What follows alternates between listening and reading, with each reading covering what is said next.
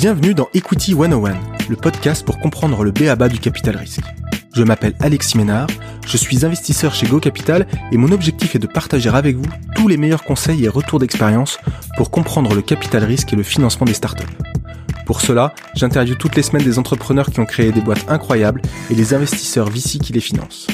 Si vous appréciez ce podcast et souhaitez recevoir toutes les semaines les nouveaux épisodes dans votre boîte mail, n'hésitez pas à vous inscrire à la newsletter sur equity101.io. Bonne écoute Bonjour à tous, aujourd'hui dans Equity 101, j'ai le plaisir d'accueillir Stéphanie Hospital, fondatrice et CEO de One Rack Time. Bonjour Stéphanie. Bonjour Alexis. Est-ce que tu pourrais commencer par te présenter et puis nous expliquer un peu ton parcours qui t'a amené à créer One Rack Time en 2014 maintenant? Ouais, alors j'ai effectivement euh, démarré en, en 2014, euh, fin 2014, après avoir euh, décidé de quitter Orange. Donc j'ai commencé ma carrière en étant euh, plutôt dans des grands groupes. J'ai passé quelques années chez Orange, toujours à l'international et à l'intersection du monde des startups, des grands groupes, des gros acteurs technologiques, puisque j'avais la responsabilité d'une euh, business unit euh, à la fin de mon parcours chez Orange qui était dédié au digital, dans lequel on avait aussi des prises de participation, comme euh, celles qu'on avait pu faire dans Dailymotion, par exemple. Et puis, à un moment, je me, je, me, suis dit, à force de côtoyer des entrepreneurs, des d'aller en Israël, à San Francisco, je me suis dit, c'est génial, j'ai aussi envie d'être entrepreneur et pourquoi ne pas ne pas créer mon entreprise?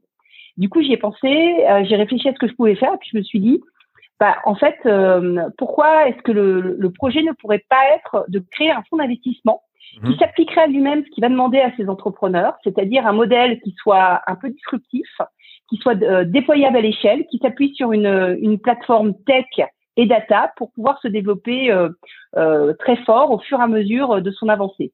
Et je me suis aussi dit, il n'y a pas de raison qu'on n'applique pas aussi les recettes qui marchent aux États-Unis, où quand on regarde la performance des fonds d'investissement les plus euh, les plus en vue sur euh, aujourd'hui, ce sont des fonds qui démarrent très tôt et qui accompagnent les sociétés à partir de l'amorçage et qui sont capables de les suivre jusqu'à l'IPO. Euh, L'IPO, pardon. Et donc c'est vraiment, euh, c'est vraiment ce qui, ce qui moi m'a, m'a, me motivé. C'est comme ça que j'ai eu l'idée de créer One Time, une plateforme de venture qui permet à des investisseurs d'investir dans des sociétés technologiques en leur donnant le choix d'investir soit à travers le fonds qui fait tous les projets, Rhapsody, soit euh, projet par projet à travers un véhicule dédié que l'on crée juste pour un projet. D'accord. Donc finalement, vous, êtes, vous avez à la fois le double modèle de la, de la société de gestion avec des fonds, euh, je dirais, classiques, euh, fonds d'investissement classiques, et puis la plateforme, euh, vous allez chercher euh, deal par deal, donc une forme de, de crowd equity. et tu, tu, tu, tu définis, enfin en tout cas sur le site internet, on retrouve sur One Rack Time une définition comme un fund as a platform, un VC nouvelle génération. Est-ce que, tu as commencé à en parler, est-ce que tu pourrais nous en dire un peu plus Quels sont les, les éléments différenciants de la plateforme euh, et, comment vous vous différenciez par rapport à un, VC euh, classique euh, Est-ce que tu peux nous en dire un peu plus là-dessus? Bien sûr. Alors, on, crée en, interne la plateforme et, on s'appuie sur trois produits. La plateforme qui est l'interface pour nos investisseurs et nos entrepreneurs. Donc, un, investisseur peut tout faire en ligne son KYC, son, commitment dans le projet, accéder à toutes les informations sur les sociétés dans lesquelles il a investi, et on procure de l'information régulière avec un reporting tous les trois mois, un reporting flash toutes les six semaines. Euh, et donc tout ça se fait à travers l'application mobile. On a aussi développé le Core, qui est notre euh, outil de back-office, qui fait que tout est automatisé. C'est-à-dire entre le moment où un investisseur euh, commit et le moment où il investit, où il fait son investissement en apportant les fonds, tout se fait automatiquement et on n'a aucune intervention manuelle dans les équipes de OneRackTime, ce qui fait que on peut gérer 25, 30, 50, 100 véhicules d'investissement, sans fonds à l'avenir, en ayant une équipe euh, très réduite sur la partie back-office et une, euh, une, totale traçabilité de tous les flux et de tous les, les documents et informations euh, financières et légales. Mmh mmh et puis, dernière, dernier produit sur lequel on travaille, c'est le Deep Dive. C'est notre outil d'intelligence sur la tech, sur les startups. Et donc, on, on mappe depuis euh, deux ans euh, tout ce qui se passe sur, euh, sur l'écosystème. On est connecté à toutes les bases de données qu'on peut avoir en accès sur la tech. Et on fait des petits algorithmes pour pouvoir commencer à faire du scoring, détecter des projets très en amont, suivre les projets et les concurrents au fil de l'eau. Et c'est d'ailleurs pour ces travaux de recherche sur la data appliquée à l'investissement nous avons obtenu récemment notre statut de jeune entreprise innovante et on en est très fiers parce que là encore, hein, c'était une des promesses de départ de, de One Time. Euh, on a le même parcours que tous nos entrepreneurs. On est vraiment une fintech. On est vraiment un fonds euh, as a platform, si on prend le, terme anglais. Euh, et on s'applique à nous-mêmes cette approche où on, crée, on, développe Point Time au fur et à mesure qu'on investit. Et puis, ce qui nous différencie aussi, vas-y, vas-y, alors, vas-y, vas-y. Non, non, je t'en prie, vas-y. Ce qui nous différencie aussi, c'est que, bien évidemment, on investit et on pense plutôt bien et avec une jolie performance parce que l'activité euh, reste la même que tous les fonds. Tout ce qu'on fait autour de la plateforme, de l'équipe, c'est pour apporter plus d'intelligence collective encore à nos décisions d'investissement, à nos entrepreneurs pour leur développement. Et c'est pour ça qu'on euh, qu'on a euh, aussi envie vraiment de de, de développer ce modèle et de s'appuyer de plus en plus sur notre communauté d'investisseurs et d'entrepreneurs pour accompagner. Donc c'est un effet vertueux. En fait, c'est la technologie, la plateforme, l'équipe qui fait que One Rack Time, ça peut euh, euh, bah, prendre euh, de plus en plus de projets et les accompagner avec de plus en plus d'attention et d'apport au-delà du financement qu'on peut donner. Écoute, super intéressant, je te remercie. Euh, moi, ce qui m'intéresse, c'est ton l'outil de sourcing deep dive dont tu viens de parler. Euh, Est-ce que tu peux nous donner les secrets euh, Comment aller sourcer les meilleurs projets C'est quoi les signaux faibles qui sont déterminants, qui font que, que vous arrivez à identifier les, les, les meilleurs les meilleurs projets le plus tôt? Alors déjà, l'outil le, le, secret, c'est d'avoir commencé il y a longtemps. Donc, dès le début de One Time, en fait, on a commencé à collecter les données. Euh, les données des rencontres qu'on peut faire avec les entrepreneurs. Donc moi, dès qu'un que quelqu'un dans l'équipe rencontre un entrepreneur, ben, on va on va garder euh, une trace du, du rendez-vous. On va garder cette intelligence. Euh, on, on, va être capable de d'identifier des créations d'entreprises. On va suivre des entrepreneurs qui ont déjà créé des entreprises pour essayer d'être là plus tôt. Puis surtout, on va essayer de de commencer à, à faire des, des petits scoring sur euh, les facteurs clés de succès euh, des projets et puis aussi sur la thèse d'investissement dans Time. On reçoit 4000 projets par an. Donc c'est vrai qu'on ne veut pas passer à côté d'un bon projet. Donc on veut être capable aussi à la fois euh, d'écarter très vite ceux qui ne rentrent pas dans notre thèse d'investissement, mais en même temps être capable d'identifier ceux qui vont avoir un, un, accès exceptionnel parce que le fondateur euh, nous paraît différent. on aime bien les projets un peu atypiques. Hein. Ça, ça c'est aussi la marque de fabrique de One Time. Et euh, alors, je vais peut-être d'ailleurs rappeler ce sur quoi on investit. Hein. Nous, on investit exclusivement sur des sociétés logicielles, euh, plutôt tournées vers des utilisateurs euh, grand public. Donc, on aime bien tout ce qui est grand public, tout ce qui est tourné vers les pro PME avec une forte dimension technologique. Et on va du coup investir dans trois grands domaines d'activité, tout ce qui est autour des contenus, de l'éducation, euh, de, euh, la communication. Donc, on est euh, derrière des projets comme GBSmack, une plateforme de vidéo sociale, comme Loopsider, un média qui fait beaucoup parler de lui en ce moment, comme Glows, une plateforme d'éducation et de lecture. On est derrière On-Off, Oma Games, un, éditeur de jeux mobiles. Donc ça, c'est vraiment notre notre notre ADN TMT, on va dire. Hein. C'est euh, on vient de là avec euh, avec Jean-Marie Messier euh, et moi-même, donc on a on a vraiment pas mal fait de projets autour de ça.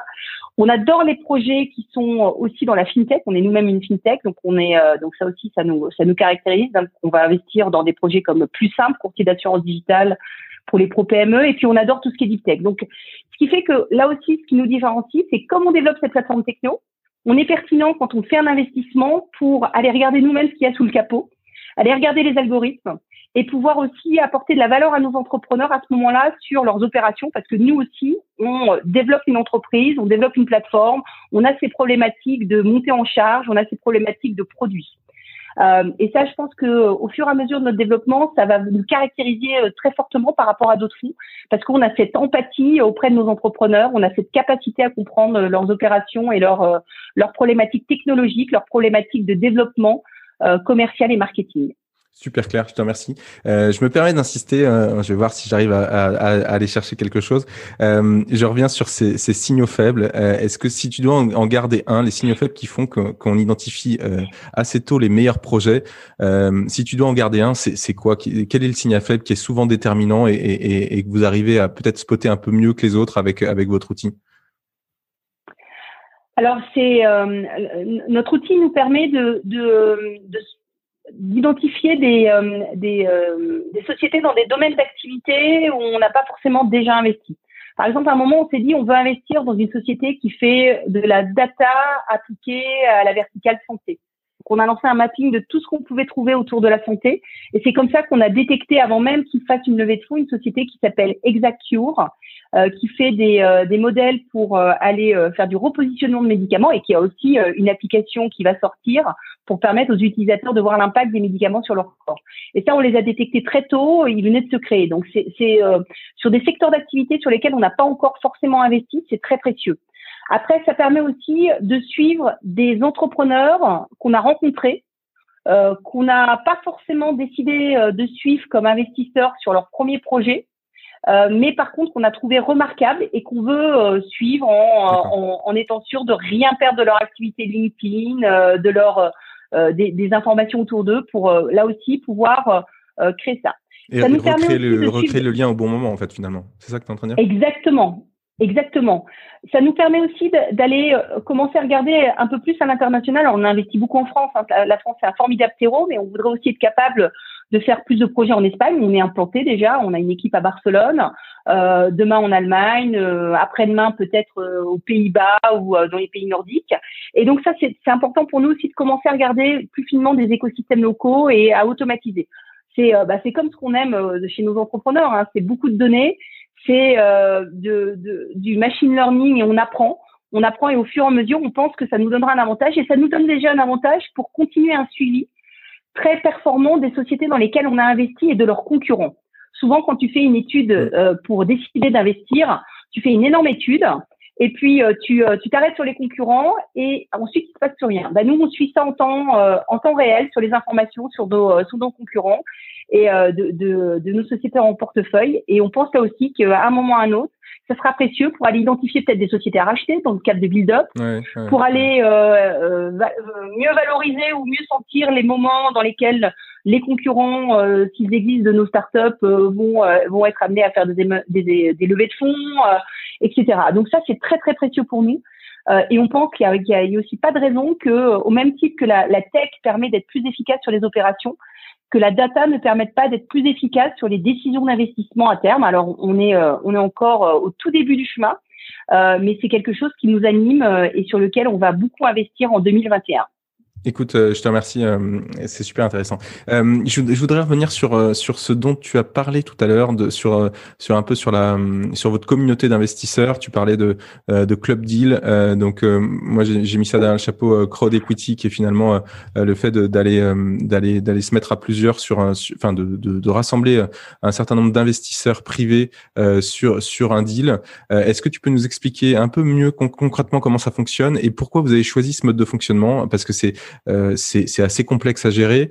Euh, tu, tu l'as dit, hein, vous, vous créez une structure pour chaque nouveau deal, vous avez une plateforme pour supporter ça, mais, mais finalement, pourquoi vous avez choisi de garder ce mode de fonctionnement? Pourquoi vous les avez pas réunis, euh, vos, vos, comités d'investisseurs Pourquoi vous les avez pas réunis dans un, dans un fonds plutôt classique? Quel, quel intérêt de garder cette part de, de crowd equity dans votre, dans votre mode de fonctionnement? Alors, euh, c'est essentiel pour nous pour continuer d'apporter, on espère, de plus en plus de valeur haute que financière à nos, à nos entrepreneurs parce que ça permet de démultiplier le modèle One Time. En fait, au tout début de One Time, quand j'ai euh, quand j'ai créé, j'avais déjà en, j'avais en fait quand tu regardes le premier euh, la première note sur One Time que j'ai pu écrire, j'avais en tête le fait de, de faire du crowd equity associé à des fonds D'ailleurs, on gère aussi euh, un fonds corporate pour le compte de la Française des Jeux. On a une poche site qu'on peut, dans laquelle on peut puiser si un projet rentre dans le euh, dans la thèse d'investissement qui nous a été confiée par, par la Française des Jeux, aux côtés justement de notre club deal dédié à un projet et de Rhapsody, notre fonds. Euh, donc on a vraiment ces trois modèles hein, sur One Time. Et quand on a créé euh, One Time, je me suis dit, bah, en fait, la, la, le plus difficile quand on investit tôt, c'est d'accompagner efficacement les sociétés. Donc ça, ça marche bien quand on est dans le même secteur d'activité, quand on a cette expérience. C'est certainement pour ça aussi qu'au début, on a fait beaucoup de projets dans le domaine euh, des services de contenu et, euh, euh, des jeux mobiles. Maintenant, si on veut démultiplier ça, il faut qu'on soit capable d'avoir des experts, d'avoir des investisseurs qui soient engagés. Et pour les engager, quoi de mieux que de les, les motiver à choisir? Et donc, le, la notion de club deal réside dans ça, c'est que l'investisseur peut choisir. Donc, il fait partie de la communauté One Time. Hein, il accède à cette communauté en étant membre. Et quand il est membre, il, voit passer tous les projets dès qu'on les lance. et il peut se positionner. alors aujourd'hui, il faut être assez rapide pour se positionner. Hein. on finance les projets très rapidement, ce qui n'était pas forcément le cas au début de One Time, bien sûr. On a une communauté aujourd'hui de 250 investisseurs qui viennent du monde euh, de l'entrepreneuriat. On a beaucoup d'entrepreneurs hein, qui, qui, investissent à travers nous, qui sont souvent encore, d'ailleurs, ils ont vendu leur société, mais ils ont deux, trois ans euh, euh, à, à, rester au sein de la société. Donc, ils ont, ils ont de l'argent à investir déjà, mais, euh, mais ils peuvent pas forcément s'en occuper encore à 100%. Et puis, en, plus, quand ils commencent, ils voient que bah, le, le, professionnalisme d'un fonds, ça permet de mieux qualifier les projets, surtout parce qu'on en reçoit beaucoup, et de faire des analyses poussées et de bénéficier de termes de euh, Vichy quand on investit. Et ça, c'est la force aussi de notre modèle, c'est que euh, on a pour les entrepreneurs euh, un seul représentant, c'est One Rack Time, à travers deux ou trois véhicules d'investissement. et ces véhicules bénéficient font bénéficier à leurs investisseurs, qu'ils soient dans le fonds ou qu'ils soient dans le club deal, de conditions d'investissement protectrices qui sont euh, certes euh, euh, très euh, entrepreneur friendly. Hein, on est, on a mhm. plutôt des conditions euh, très équitables, mais qui en même temps sont beaucoup plus favorables que les conditions qu'un business angel peut avoir généralement quand il amorce son projet.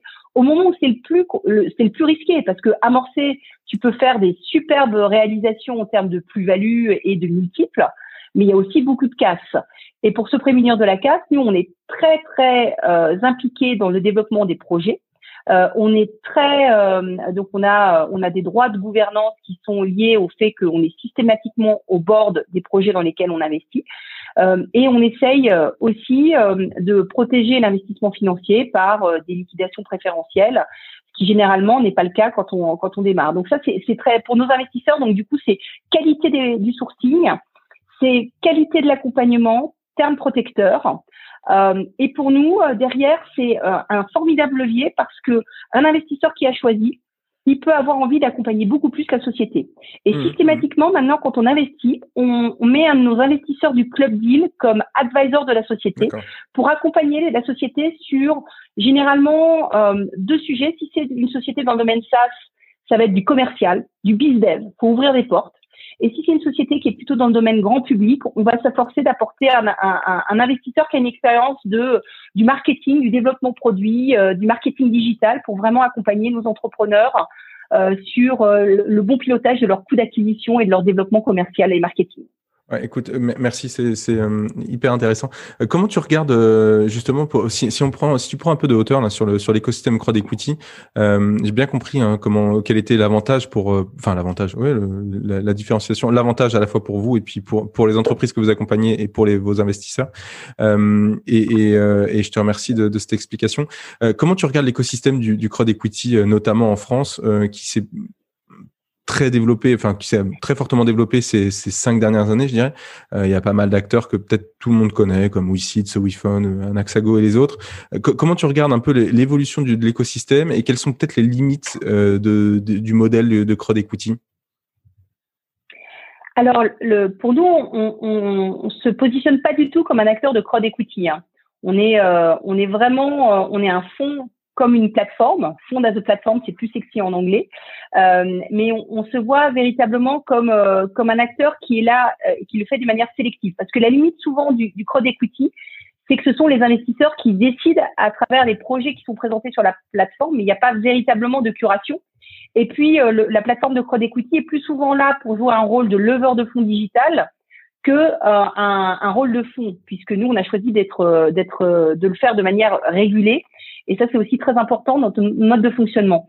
Donc, pour nous, pour un entrepreneur, quand il vient chez One Time, il va trouver euh, la même chose qu'un fonds, c'est-à-dire un, un, un, accompagnement long terme. Nous, on investit systématiquement de toute façon euh, euh dans le projet hein, en, en, tant que en tant qu'équipe et on pilote les véhicules, ce qui veut dire que pour l'entrepreneur, il n'a pas euh, 15 investisseurs à son capital, il a un véhicule One Rack représenté par euh, One Rack qui est à son capital et qui a toutes les décisions de pilotage de gouvernance, d'accompagnement de la société.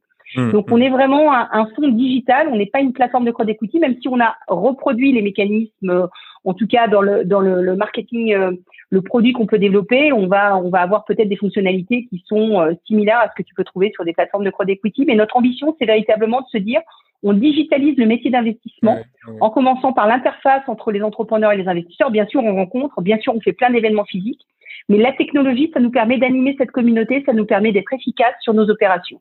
Mais c'est sûrement du coup plus plus proche ce que vous faites des, des rolling funds dont on a pas mal entendu parler ces derniers mois avec euh, notamment euh, Angelist qui a qui a développé et sorti une, une plateforme aussi euh, Fund as a Service qui mhm. permet de mettre finalement à disposition euh, tout ce que tu as dit la plateforme une plateforme de gestion de fonds admin dashboard gestion de portfolio etc et qui permet à, à, à des personnes de lancer des fonds très rapidement et je rappelle juste le principe des rolling funds notamment d'Angelist et, et, et pourquoi j'en parle? C'est parce que j'ai aussi un interviewé euh, il y a quelques semaines, quelques mois, Ilan Abessaïra, euh, qui a lancé euh, le fonds Diaspora avec avec Carlos Diaz sous la forme des Rolling Phone et, qui et en fait le principe c'est d'avoir une, gestion de souscription avec un rythme trimestriel.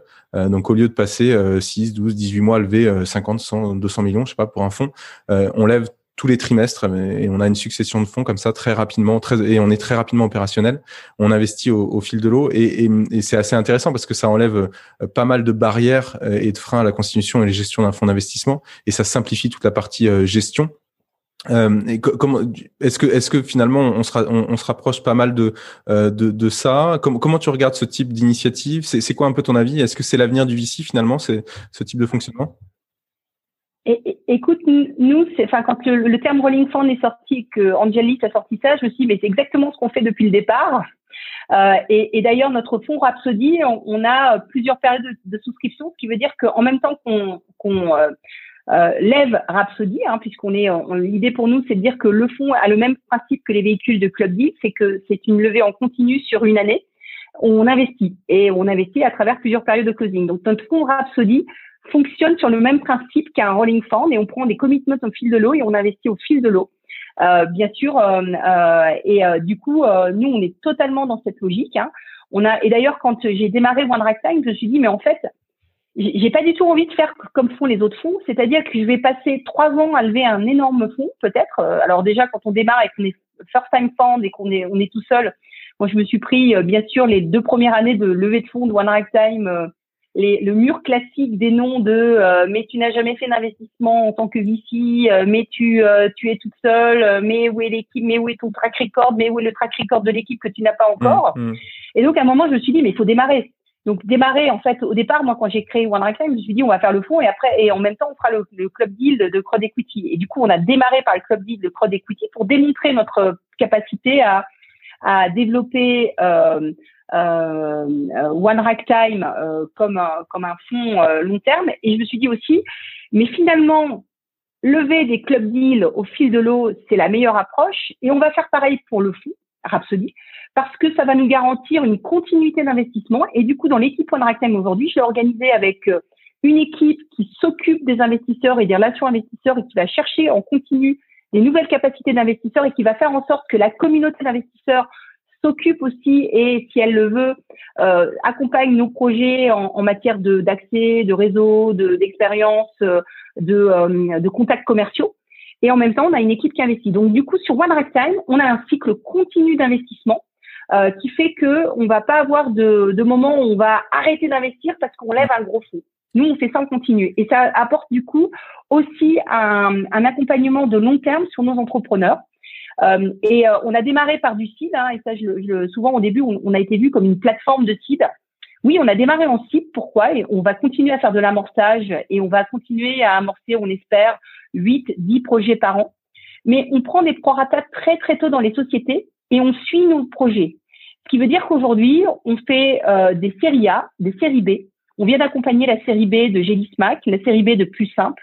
Et avec le mécanisme qu'on a mis en place de club deal et de fonds, on peut assurer une continuité de financement à nos entrepreneurs et on espère dès cette année 2021 être capable de mettre des tickets d'investissement de 5 millions sur des séries B par ce modèle et par le fait que nos prorata que l'on a acquis au tout début euh, de nos euh, des projets, euh, bah, c'est des prorata qui nous donnent des droits à financer et une place privilégiée. Hein, et comme on est on est très proche de nos entrepreneurs, bien sûr, on veut être co-lead de la série A, voire co-lead, on espère un jour des, des séries B pour être capable d'accompagner aussi en continu et de pas avoir de de de de, de trou d'air entre guillemets mmh, dans du mmh. financement à un moment parce qu'on n'a pas levé le fonds euh, X de euh, euh, qui fait ça. Et, vous avez réfléchi, euh, tu as réfléchi à, commercialiser finalement ta plateforme as a service euh, en marque blanche à, d'autres d'autres d'autres gens, un peu comme ce que fait Angelist? C'est un, un sujet pour toi ou, ou c'est ou c'est même pas envisageable? Alors, on nous demande très souvent euh, et on considère aujourd'hui que ça fait partie de notre différenciation et que le, moi j'ai choisi de de le faire euh, et de faire One Time avec un, modèle où on, est plutôt auto-développé, hein, donc on, on s'auto-développe. On a fait euh, une petite levée de, démarrage, de financement pour démarrer la plateforme, euh, mais aujourd'hui on est plutôt dans un modèle d'auto-développement et d'autofinancement de One Time. Donc du coup, si on voulait ouvrir notre plateforme à d'autres entités, et, on y réfléchit, hein, mais ça voudrait dire aussi accélérer sur la capacité à avoir une équipe qui n'est pas forcément rentable entre guillemets dès le début pour le développement. Donc du coup, on, on a, on, y va plutôt euh, euh de manière, euh, je dirais, euh,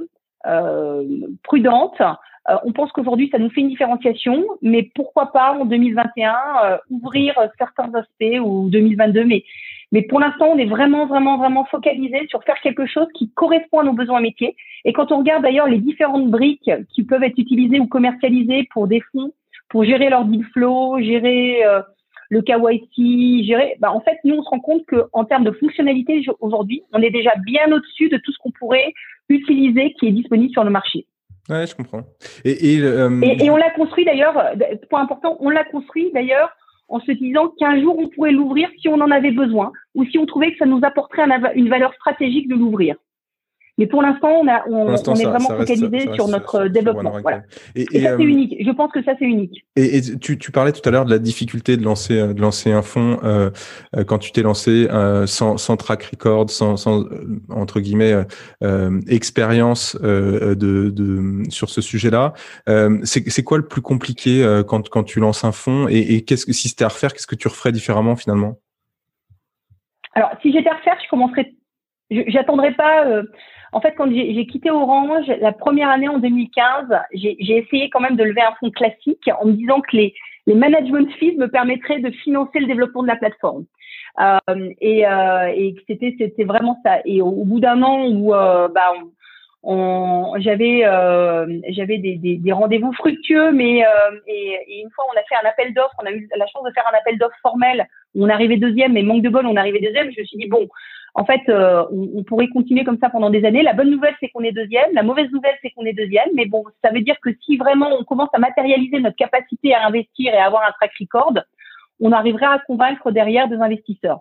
Et donc, le plus difficile dans ce métier, c'est quand tu ne viens pas du sérail des fonds. Et moi, je n'avais pas d'expérience dans un fonds d'investissement c'est qu'aujourd'hui, les institutionnels préfèrent financer des équipes qui sortent d'un fonds d'investissement en pensant que parce que tu as été collaborateur pendant 5 à 8 ans dans un fonds qui a un super portefeuille, tu as appris probablement et tu vas forcément reproduire euh, la même performance, mais tu vas aussi reproduire le même modèle. Et donc, l'industrie des fonds d'investissement est assez euh, euh consanguine et consensuelle. Donc, tu as plus de chances aujourd'hui de lever un fonds quand tu sors d'un VC et que tu es, euh, entre guillemets, euh, répertorié comme l'un des jeunes investisseurs à succès que quand tu euh, arrives avec une approche très entrepreneuriale. Quand tu regardes aujourd'hui en Europe, des fonds entrepreneurs, des fonds qui ont démarré avec des, des, équipes qui ne viennent pas du monde du VC, il y en a très très peu. Il y a euh, Point, Nine Capital qui, qui l'a fait, mais globalement, il y a assez peu d'initiatives différentes. Donc nous, on est arrivé sur le marché avec une initiative où moi, je, j'expliquais qu'on allait faire différemment. Euh, et en plus, sans avoir l'expérience pour les institutionnels qui faisait que dans les grilles de risque, c'était moins risqué de faire avec nous. Euh, donc, il a fallu démontrer. Et si c'était à refaire, je démarrais dès, ma sortie d'Orange le club deal. Et en plus, en 2015, j'avais déjà accès à des, super projets euh, parce que ce que j'ai vendu et ce que je continue à, mettre en avant euh, pour nos investisseurs, c'est que par le réseau que j'ai, par le réseau que mes, euh, mes cofondateurs comme euh, que, Jean-Marie a, euh, par le réseau de, de nos investisseurs et aujourd'hui de nos entrepreneurs, on a un accès qualifié à un deal flow incroyable, plutôt que les autres. Et notre capacité d'accompagnement, c'est ce qu'on avait déjà en, en, en tête hein, dès 2015-2016, nous permet en plus de dérisquer et de vraiment s'occuper de chacune des sociétés. Et ça aussi, c'est une différence d'ailleurs qui, par rapport à un fonds classique c'est que moi, si un investisseur il a mis 100 euh, 000 euros sur un projet, il en a fait qu'un sur One Time, je peux pas lui expliquer que euh, si le projet va moins bien, euh, bah, je m'en suis pas occupée avec mes équipes parce que euh, voilà, statistique d'un fond, il y a un projet sur dix qui va faire fois fois 10 et que du coup on ne s'occupe que des projets qui marchent. Mmh, mmh. Nous on a la, et, d'ailleurs aujourd'hui on le voit bien hein, sur 25 26 projets, on en a 8 ou 9 qui sont déjà exceptionnels. Euh, et on se dit euh, et que l'accompagnement qu'on fait très tôt sur nos projets, bah, c'est aussi un facteur d'accélération pour nos entrepreneurs. Et, et là, c'est euh, là aussi ce qu'on a comme différenciation par rapport à un fonds classique, c'est que nous, chaque projet doit redonner deux fois deux fois trois. Alors, ils redonneront pas tous fois deux fois trois. Il y aura forcément des projets qui iront moins bien et on le voit bien. Et parfois, il y a des, il y a des crises comme celle du Covid qu'on a que personne n'a vu venir, qui rebasculent toutes les cartes. Mais on s'occupe et on apporte cet accompagnement à tous nos entrepreneurs. Ok, ok, ok. Et, et, et tu parles, on, on t'en a parlé un tout petit peu euh, tout à l'heure de, de Jean-Marie Messier, qui est cofondateur de One, Rack Time, donc qui est euh, bien, bien entendu un homme d'affaires bien connu euh, sur la place, qui était à la tête du groupe Vivendi jusqu'en 2002, je crois, et puis qui est maintenant banquier d'affaires. Est-ce que tu peux nous, nous expliquer Il y a deux, deux choses qui m'intéressent, un peu son rôle dans le, à la genèse et aujourd'hui, et puis et puis, bah, c'est quand même, c'est quand même quelqu'un avec une expérience hors du commun. Qu'est-ce que tu qu'est-ce que as appris à ses côtés? Alors déjà, j'apprends tous les jours à ses côtés, donc ça c'est, assez formidable. Euh, donc j'ai, rencontré Jean-Marie euh, qui était notre banquier d'affaires sur Dailymotion euh, chez Orange. Et à un moment, Jean-Marie m'a dit bah tiens, quand tu as des projets, viens m'en parler. Et un jour, je suis allée le voir pour lui présenter. J'avais pas encore quitté Orange pour lui présenter One Rack Time, ce que j'avais envie de faire. Et Jean-Marie m'a dit bah écoute, si tu fais, je suis dans l'équipe. Bon, je me suis dit, waouh, super, bah voilà, ça va être facile de démarrer. En fait, ça n'a pas du tout été facile. J'ai eu Jean-Marie comme comme euh, cofondateur et, et, euh, et euh, au, côté du, enfin dès, le premier jour. Donc, ça a été très précieux d'avoir quelqu'un avec qui échanger au quotidien dès le premier jour pour développer One Rack Time. Objectivement, lancer un fonds et, et tous ceux qui nous écoutent, je sais que vous avez tous envie de lancer un fonds mais c'est encore plus dur que lancer une entreprise. Donc, on vous cumulez les deux. Euh, faire un fonds quand on fait un spin-off, c'est à peu près accessible. Mais démarrer de zéro un fonds, c'est euh, l'Everest face nord euh, du, euh, des projets entrepreneuriaux. Et donc, c'était très précieux de pouvoir m'appuyer au quotidien sur un premier, un, un, premier partenaire. Hein, et et Jean-Marie euh, est très impliqué euh, au quotidien avec nous, donc les, les euh, il nous il nous permet de, de, véritablement avoir un regard sur le long terme sur nos projets. Donc quand on va investir, on, a systématiquement le dialogue bien sûr avec Jean-Marie et, et, sur sur les projets. Et puis par Jean-Marie, j'ai pu rencontrer aussi des personnes qui ont été clés dans le développement de Mon Réclame et qui sont toujours. Hein. On, on, a quatre parrains actionnaires qui sont euh, Philippe Bourguignon, euh, qui, qui euh, depuis 15 ans fait de l'investissement venture aux côtés de Steve Case aux États-Unis, il a investi dans Uber ensuite, Philippe. On a on a Philippe Carl qui a fait Babylou avec avec ses fils. on a Patrick Seyer et, Virginie Morgon. Donc c'était aussi, je dirais, très précieux de pouvoir s'appuyer sur eux pour le pour le démarrage et de, de pouvoir aujourd'hui nous appuyer sur eux. Donc ils sont très très présents.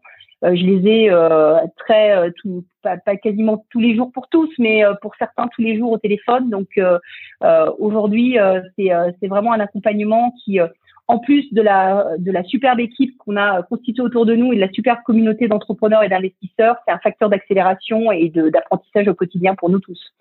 Ouais, et voilà. Et Jean-Marie s'occupe beaucoup aussi des sociétés, bien évidemment, quand elles arrivent dans des, des stades plus matures de, de développement. Euh, et sur toutes les problématiques de, financement, de d'exit, euh, bien sûr, il est très présent. J'imagine que c'est effectivement de, très précieux. Et tu en as parlé, tu disais que, finalement cette rencontre, elle a été faite autour de, Dailymotion, toi chez Orange euh, et, lui avec, euh, avec, sa casquette banquier d'affaires. Euh, et, du coup, j'ai envie de parler de Dailymotion. Je sais que ça fait quelques, années maintenant, mais, quand même, je trouve que c'est aussi là aussi un, parcours, enfin une expérience et un parcours hors du commun, cette boîte. pour rappel, hein, c'est une, une, plateforme d'hébergement et de diffusion vidéo française qui a qui a été créé en fait, ce qui est, assez assez intéressant, c'est que ça a été créé quelques alors la légende dit quelques semaines, je ne sais pas si c'est le cas, mais quelques quelques mois peut-être, en tout cas dans les mêmes périodes que, YouTube, euh, et, qui avait été identifié dès le départ comme euh, comme la pépite euh, de l'internet français, et, qui était qui était qui combattait contre contre YouTube et qui avait des audiences assez similaires pendant un certain moment et qui a finalement perdu le combat. et, quand on, si on rappelle un peu les, les faits. Hein, c'est une boîte qui a été financée euh, euh début des années 2000, donc 2004-2007 par du VC assez classique, euh, par Tech, Idinvest, etc. Euh, un peu moins de, de 50 millions d'euros euh, levés. Et, et, pendant ce temps-là, à la même période, tu avais YouTube qui a été racheté par Google 1,6 milliard de dollars en 2006. Donc eux, ils ont, ils ont, ça a été open bar à partir de ce moment-là en termes de, en termes d'investissement. et donc notamment, ils ont pu accélérer très fort sur la partie monétisation, régie publicitaire, etc. Et puis Dailymotion c'est l'entrée euh, l'entrée au capital de l'État euh, un peu avant les années 2010 et puis après euh, Orange qui a racheté progressivement Dailymotion en 2011-2013 donc et, puis on, on, retient aussi Dailymotion des, un peu les, controverses avec avec l'offre de rachat d'Yahoo en 2013 qui a été stoppée par par Montebourg. En 2015 pareil avec un investisseur chinois qui a été un peu retoqué et, et, et, et, finalement, il, le groupe a été racheté, enfin Dailymotion a été racheté par Vivendi en, en, en 2017. Euh, Bon, ça c'est ça c'est le résumé, mais mais moi ce qui m'intéresse c'est que toi tu as été au cœur de la machine, euh, tu as été euh, au bord de Dailymotion.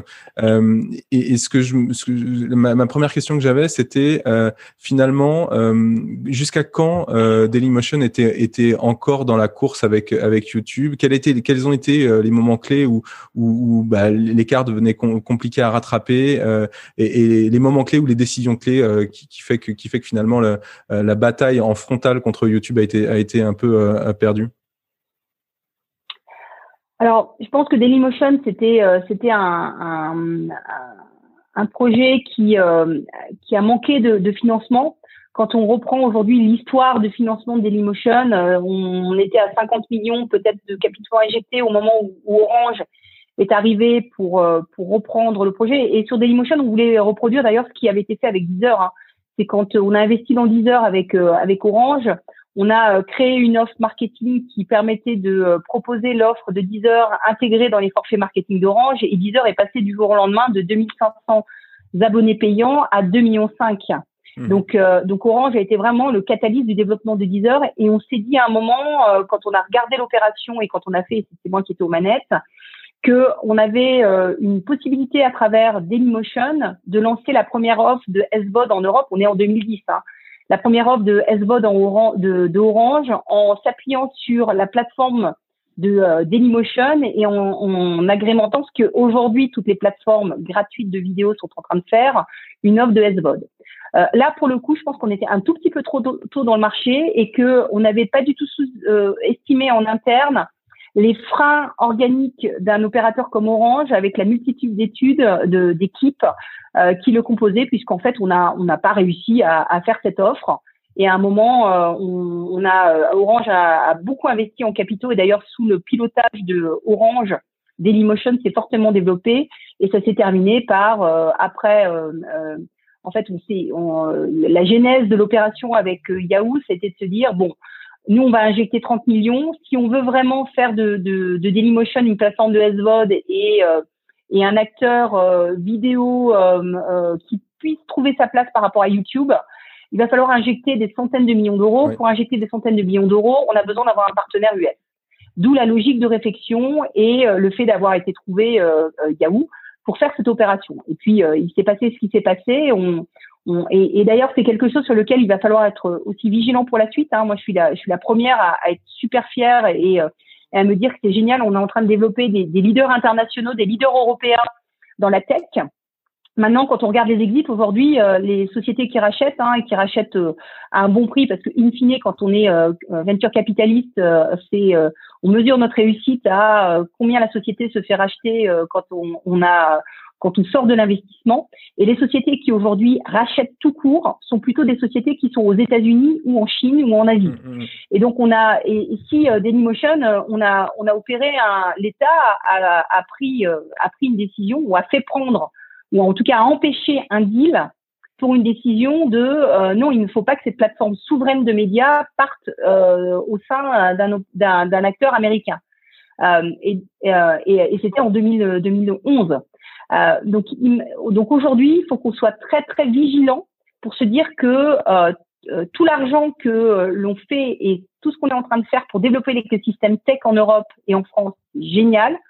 Mais il faut aussi se dire comment est-ce qu'on va pouvoir garder cette liberté à la fin des sorties, parce que ça c'est essentiel, hein, c'est le jeu de l'offre et de la demande, et en même temps faire en sorte que nos gros acteurs européens, français, les gros corporates peuvent elles-mêmes racheter. Et surtout, et ça c'est quelque chose auquel moi je, je suis convaincue, on crée ces champions européens euh, internationaux qui eux-mêmes seront capables de racheter des plus petites structures. Et donc, le, ce qui s'est passé sur Dailymotion, c'est euh, absence de financement à l'échelle pour développer un acteur international dans le domaine de la vidéo de la SVOD. Après, il y a eu Netflix, après, il y a eu YouTube.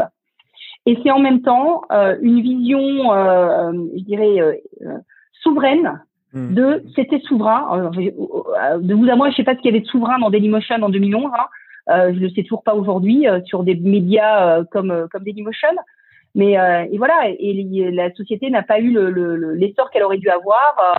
maintenant, euh, quand on voit les progrès accomplis depuis 2010, je pense que Dailymotion a été salutaire pour cette prise de conscience au niveau français que oui, il fallait qu'on soit capable de financer des sociétés à l'échelle, que oui, il fallait qu'on soit capable d'avoir des ambitions internationales sur des projets.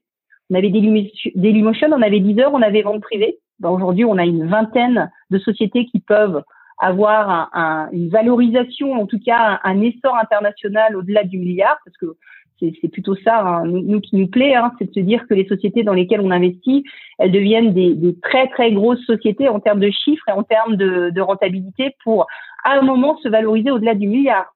Euh, parce qu'elles ont les fondamentaux. Et, et, là, tu parles de, de l'impact de l'aventure Dailymotion dans, dans l'écosystème euh, euh, entrepreneurial, financement français, européen, et qui est super important. Et, et, moi, du coup, ça me fait penser à Dailymotion, c'était une de tes premières expériences d'investisseur. toi, qu'est-ce que tu en as appris finalement et qui te sert aujourd'hui dans ton aventure One, One Rack Time alors moi, ça m'a ça m'a donné envie surtout parce que j'étais au bord pendant deux ans de Dailymotion aux côtés de de Philippe Colombel de Partech et de Benoît Grossman de Idinvest. Et euh, tous les deux m'ont donné envie de faire leur métier. Je me suis dit, mais c'est génial ce qu'ils font, mais moi aussi, je veux faire pareil. Alors, j'avais vu juste le côté accompagnement des startups. Hein. J'avais pas vu le côté levée de fonds. Donc, je l'ai appris un petit peu mmh, durement mmh. au début en me disant, waouh, c'est super dur de lever des fonds. Euh, et ensuite, euh, ça m'a ça m'a appris aussi le, le fait que, que un, un, un, partenariat avec un corporate quand il est bien exécuté, ça peut être remarquable. Mais il faut qu'il soit bien exécuté. Il faut aussi que la société garde son indépendance de développement. Donc ça, c'est quelque chose aussi qui, qui, fait partie de notre ADN et on, espère, hein, à travers euh, One Time, donner accès à nos entrepreneurs, à des, à des beaux corporates, mais en gardant cette, cette logique. Hein, c'est aussi la, la, logique du fonds qu'on opère pour la Française des Jeux, c'est que on est très proche de la Française des Jeux, mais les décisions d'investissement et de pilotage des sociétés sont, sont faites par nous. Donc ça garantit une, une parfaite indépendance et ça n'apporte que le meilleur des synergies commerciales et business. Donc là aussi, c'est quelque chose de très important euh, pour nous. Ça m'aura aussi appris qu'il faut avoir des ambitions euh, très fortes. Et, euh, et aujourd'hui, le, le on a fait, euh, on, a eu la chance au tout début de l'histoire One Time d'investir sous fonds propres One Time un tout, tout petit ticket. Où on était business angel du coup de Zenly parce qu'on n'était pas encore en mesure de le faire. Ça a été racheté par Snapchat. notre premier investissement sur modèle One Time en syndiquant l'investissement auprès d'investisseurs, c'est une société qui s'appelle Gelismac et Gélismac, on est très fiers aujourd'hui de voir que c'est l'une des euh, top 4 euh, properties vidéo aux États-Unis. Donc, euh, donc Dailymotion euh, m'a peut-être donné envie de, continuer à accompagner des projets dans, la, dans le domaine de la vidéo des médias. Hein. On en a quelques-uns dans le, le, portefeuille One Time. Et je suis très très fière de voir que, là, que notre premier investissement est en train de réussir de manière incroyable aux États-Unis sur ce, ce même domaine d'activité pour finir, euh, je, pose régulièrement cette question-là. Quelles sont un peu les, caractéristiques des, meilleurs entrepreneurs? C'est quoi la qualité la plus importante pour toi chez un, CEO ou un fondateur? Et, comment tu arrives à, te faire une conviction sur, sur ces éléments-là avant d'investir? Alors, c'est la, c'est la capacité, euh, euh, l'envie de faire déjà. C'est la capacité à écouter et la résilience. donc, on a envie d'avoir des entrepreneurs ambitieux Donc la, tête dans les étoiles, mais en même temps capable d'exécuter, donc les pieds sur terre. Donc c'est la tête dans les étoiles et les pieds sur terre, qui sont aussi capables d'écouter et qui sont très fortement résilients. Et on en a beaucoup dans, le, dans, dans les premiers euh, fondateurs euh, que l'on a accompagnés chez One Time. Je pense notamment à, euh, aux, sportifs qu'on accompagne hein, euh, ou aux, musiciens. Euh, et ça, c'est des caractéristiques qu'on retrouve souvent dans ces dans ces profils d'entrepreneurs. Je pense à Ty Chris, mmh, Ty Chris sur on-off, hein, sportif de l'extrême. Ty Chris, c'est génial. Dès qu'on lui lui dès qu'on est avec lui, on sent que en fait, il, a envie de, de, de, faire mieux. Il a envie de, de toujours, il est dans ce regard du, du sportif avec son coach. Et moi, je trouve vraiment que le, le, euh, euh, l'investisseur, il, il, a le VC, il a un rôle de coach. C'est-à-dire qu'il est là pour euh, tout le temps, tout le temps aider euh, à l'entrepreneur à faire à faire mieux. D'ailleurs, moi, c'est la, c'est la, la relation aujourd'hui que j'ai avec mes avec mes mes parrains, avec avec Jean-Marie. Hein, c'est ils ont un rôle de coach avec nous. Ils nous poussent toujours à faire plus, plus loin, plus fort. Et donc ça, c'est des, euh, chez des, des, sportifs de haut niveau, chez des musiciens. On a aussi la chance d'accompagner le projet de d'André Manoukian Matune hein, qui, euh, qui va marcher, qui marche très très fort. Euh, bah, c'est pareil, c'est cette euh, capacité à tous les jours travailler parce qu'il n'y a pas de secret quand on veut réussir, quand on est entrepreneur, c'est beaucoup de travail, c'est beaucoup de d'ambition, c'est c'est en même temps beaucoup de résilience. Et, et je terminerai sur ça. Si je n'avais pas vécu autour de ces ces quatre cinq premières années de One Rack Time, ce parcours de l'entrepreneur, je n'aurais pas, je pense, l'empathie que j'ai aujourd'hui avec mes entrepreneurs. Parce que moi aussi, au quotidien, j'ai vécu ce que c'était d'être entrepreneur, de démarrer de la feuille euh, vierge, de passer d'un monde où euh, j'avais énormément de budget, énormément, entre guillemets, de pouvoir par ma fonction, à euh, un monde où il fallait que je, je convainque par mon envie, ma conviction et ma capacité à montrer euh, au fur et à mesure que oui, ce que j'avais dit qu'on allait faire, on allait le délivrer, peut-être pas avec le même rythme que euh, ce qu'on avait vendu au début, mais, euh, mais sûrement et surtout très très loin. Écoute Stéphanie, un grand merci pour pour tous ces pour tous ces éléments et cet échange. J'étais vraiment ravi d'échanger avec toi et, merci beaucoup d'être passé dans dans Equity 101. Eh bien, écoute, merci à toi. À bientôt. merci. À bientôt. Au revoir. C'est fini pour aujourd'hui. Si vous avez aimé l'épisode, dites-le moi, par mail, LinkedIn ou sur Twitter, et puis n'hésitez pas à le partager sur les réseaux sociaux. Un dernier point, si vous voulez me soutenir et me donner un petit coup de pouce, vous pouvez noter Equity 101 5 étoiles avec un petit commentaire dans Apple Podcast. Ça prend 30 secondes et ça compte énormément pour m'aider à gagner en visibilité et à faire connaître le podcast à plein d'autres auditeurs. Merci beaucoup et à très vite